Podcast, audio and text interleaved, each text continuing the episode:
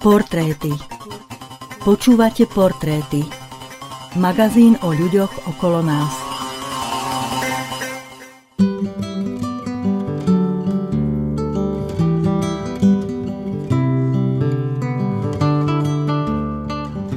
Dobré ránko. Viacerí ma poznáte. Čo možno o mne neviete, tak už 23 rokov som súčasťou tejto Božej zborovej rodiny čo je už vlastne polovica môjho fyzického života. Narodila som sa ako mladšia z dvojčiat, keďže moja sestra ma o dve minúty predbehla. A mám ešte staršieho o 5 rokov brata. Vyrastali sme v období takého prekvitajúceho socializmu v tých 70. rokoch. A možno aj práve tomu, a teda aj práve preto nás rodičia nejak neviedli k náboženskému poznaniu, hoď môj ocko bol vychovávaný ako evanielik a maminka ako katolíčka. E, rodičia e, nás viedli k pracovitosti, tak ako som si myslela doteraz, že sme boli veľmi poslušné deti, ale ako som počula tú Benovú definíciu, tak asi, asi ju trošku pozmením. E, naozaj sme boli vychovávaní k práce, či v domácnosti, či v záhradke, či všetko, čo bolo treba, sme mám pocit, že bez nejakého reptania plnili, ale nebolo to s tým postojom e, ochotným úplne. Priznám sa, že neznášala som tie sobotnejšie upratovania, kedy sa riadil celý dom a snažila som sa tomu vždy nejak vyhnúť a žiaľ, toto som si do svojej domácnosti nepreniesla, aby sme každú sobotu trávili upratovaním. E, takisto ocko nás viedol takým k športu. Eh, veľa sme sa venovali či plávaniu, eh, hrávali sme tenis, eh, stolný tenis sme mali viac menej v garáži, sa stretávala celá naša ulica. Spoločne sme bežkovali, lyžovali. S maminkou zase sme sa viac venovali tým ručným prácam. U nás sa veľa šilo, vyšívalo, štrikovalo, všetko, čo dnes už vôbec nerobím. Takže vychovávali nás v podstate e, týmto smerom. E, mať e, sestru ako dvojča je trošku také iné, ako mať mladšiu alebo staršiu sestru. My sme v podstate všetko robili spolu so sestrou, tak ako sme sa spolu hrávali, sme spolu vyrastali, tak sme e, chodili spolu do školy, či od základnej až po tú vysokú. E, rovnako nás obliekali rodičia, čo nás v podstate držalo až do nejakej strednej školy. E, v podstate chodili sme na každé prázdniny spolu k starým rodičom. A práve u starých rodičov a cez moje staré mamy som mala taký prvotný obraz o nejakom kresťanskom živote, ktorý mi teda oni ponúkali. E, s jednou starou mamou sme navštevovali e, pravidelne omše a s druhou starou mamou sme sa zase po večeroch e, modlievali. Takže každá mala taký svoj, taký iný prístup. Okrem Vianoc a Veľkej noci som ja v podstate s kresťanstvom a s kresťanstvom som sa nikde inde nestretla. To boli také sviatky, ktoré sme si samozrejme ako rodina pripomínali, ale nebolo to nejaké hlboké duchovné nejaké stretnutie. E, po skončení strednej školy e, som sa zoznámila, alebo teda som už dlhšie poznala chlapca, ktorý navštevoval e, tento zbor a začali sme spolu chodiť, začala som ho viacej poznávať. Tie naše rozhovory e, boli také otvorenejšie. Ja som teda videla, on sa teda uh, netajil tým, že je veriaci, takže cez neho som mala také prvotné informácie vôbec, že čo je to viera, čo je to náboženstvo, kto sú to Židia, aký rozdiel je medzi evanielikmi a katolíkmi, proste také úplne praktické základné otázky, o ktorých som ja vôbec nič nevedela. Uh, Bibliu som vôbec nepoznala, Nemali sme ju doma, nepoznala som žiadny z nejakých biblických príbehov, teda okrem toho vianočného a veľkonočného.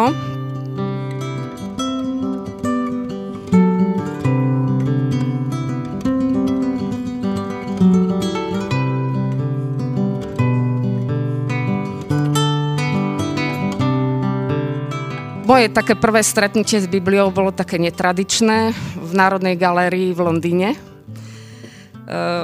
boli sme tam na návšteve niekoľko dní a v, te, v tom čase, neviem ako je to teraz, bol vstup do Národnej galérie zdarma. Takže sme tam pobudli, neviem, či nie aj dva dní. E, prechodom jednotlivých tých miestností, kde sme e, teda videli tie obrazy slávnych autorov, maliarov, ktorí niektorí teda v tých svojich dielach malovali výjavy z Biblie, a ako sme teda prechádzali tými miestnosťami, ja som si teda e, vždy prečítala, preložila ten názov toho obrazu, mne to nič nehovorilo, posunula som sa ďalej, zase mi to nič nehovorilo. A zastavila som sa pri jednom obraze, lebo ten názov mi už teda absolútne, už mi bol čudný a ten názov toho diela znel e, Druhý návrat Jozefových bratov do Egypta tu som sa už teda zastavila, viem, o čom toto je, že, o čom sú tieto diela. A on teda sa ma pýta, že to si nič z toho akože nepoznala, nepochopila, že nie. Tak sme išli od začiatku. Pri každom obraze sme sa zastavili, vysvetlil mi, podal mi ten biblický príbeh, ktorý patril k tomu dielu. Tak ja som akože s nemým úžasom hľadila, že skade on toto všetko vie. Takže to bol uh, taký, taký môj prvý uh, kontakt s Bibliou, takouto formou. Neskôr som samozrejme ako darček uh, dostala prvú Bibliu na Vianoce od neho. A spoločne sme teda sa pomaličky prelúskávali už nielen tým štúdiom, ale, ale aby som trošku viac rozumela, že čo vlastne, o čom je náboženstvo, čo ja som nikdy nevnímala, že by mi niečo chýbalo. My sme ako deti mali, akože, myslím si, že pekné detstvo. Nemala som pocit, že by mi niečo v ňom chýbalo, ale zrejme, zrejme som uh, niečo prehliadla v svojom živote. Uh, tak ma príležitosne zobral sem do týchto zborových priestorov, vtedy to boli úplne nové priestory a dostala som sa sem na jednu evangelizáciu. Myslím, že to bola úplne prvá evangelizácia tu v týchto nových priestoroch. E, nepamätám sa už, ktorý brat tu vtedy slúžil. To meno viem, že to jeho slovo, stala som tam hore pri tom balkóne, to bola strašná tlačenica. Uh, viem, že teda to slovo ma tak uh, oslovilo do hĺbky, že som tam len stála a plakala úplne ako neschopná niečoho, nejakého pohybu, lebo to, to bolo proste hovoriace ku mne.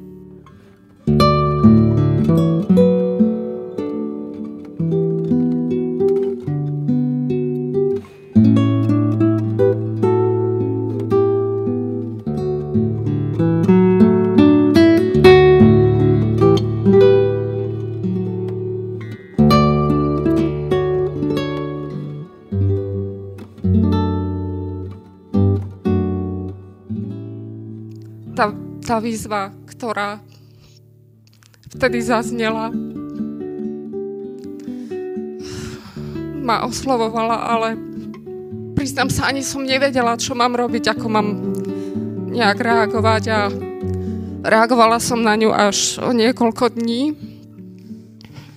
keď som sa e, stretla s kazateľom, ktorý tu vtedy bol, Dalibor Smolník.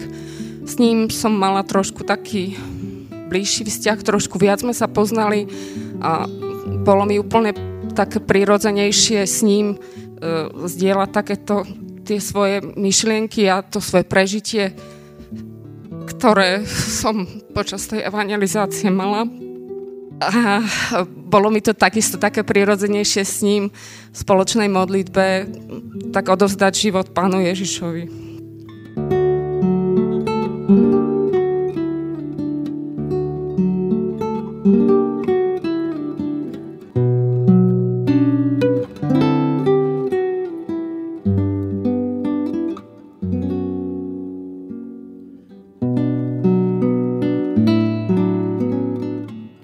Takže tak sa začala nejak tá moja cesta s Bohom. Eh, ja som teologicky bola absolútne neznalá, vôbec som nerozumela, čo sa to deje, prečo sa to deje, aký to má zmysel, akú to má nejakú postupnosť.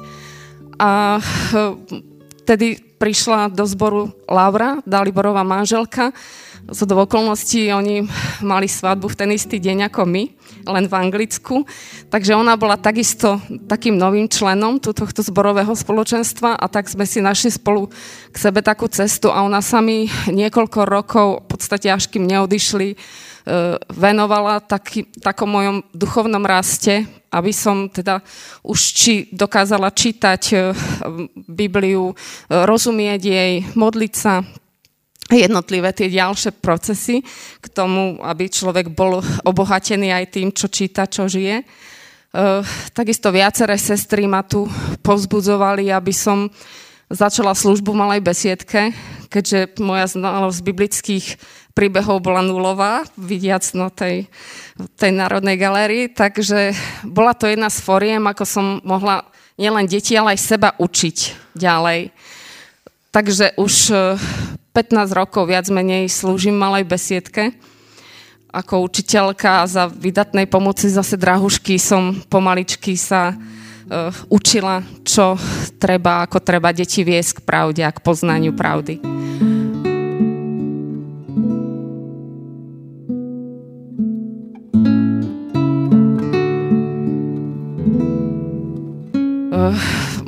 moje obrátenie e, malo dopad aj na, moju, aj na moj, moju rodinu. E, už či to bolo len aj to spoločenskou situáciou, ktorá e, nastala, ale možno aj tým, že videli, ako som ja nejak zmenila život, tak v podstate aj rodičia nejak oprášili tie svoje e,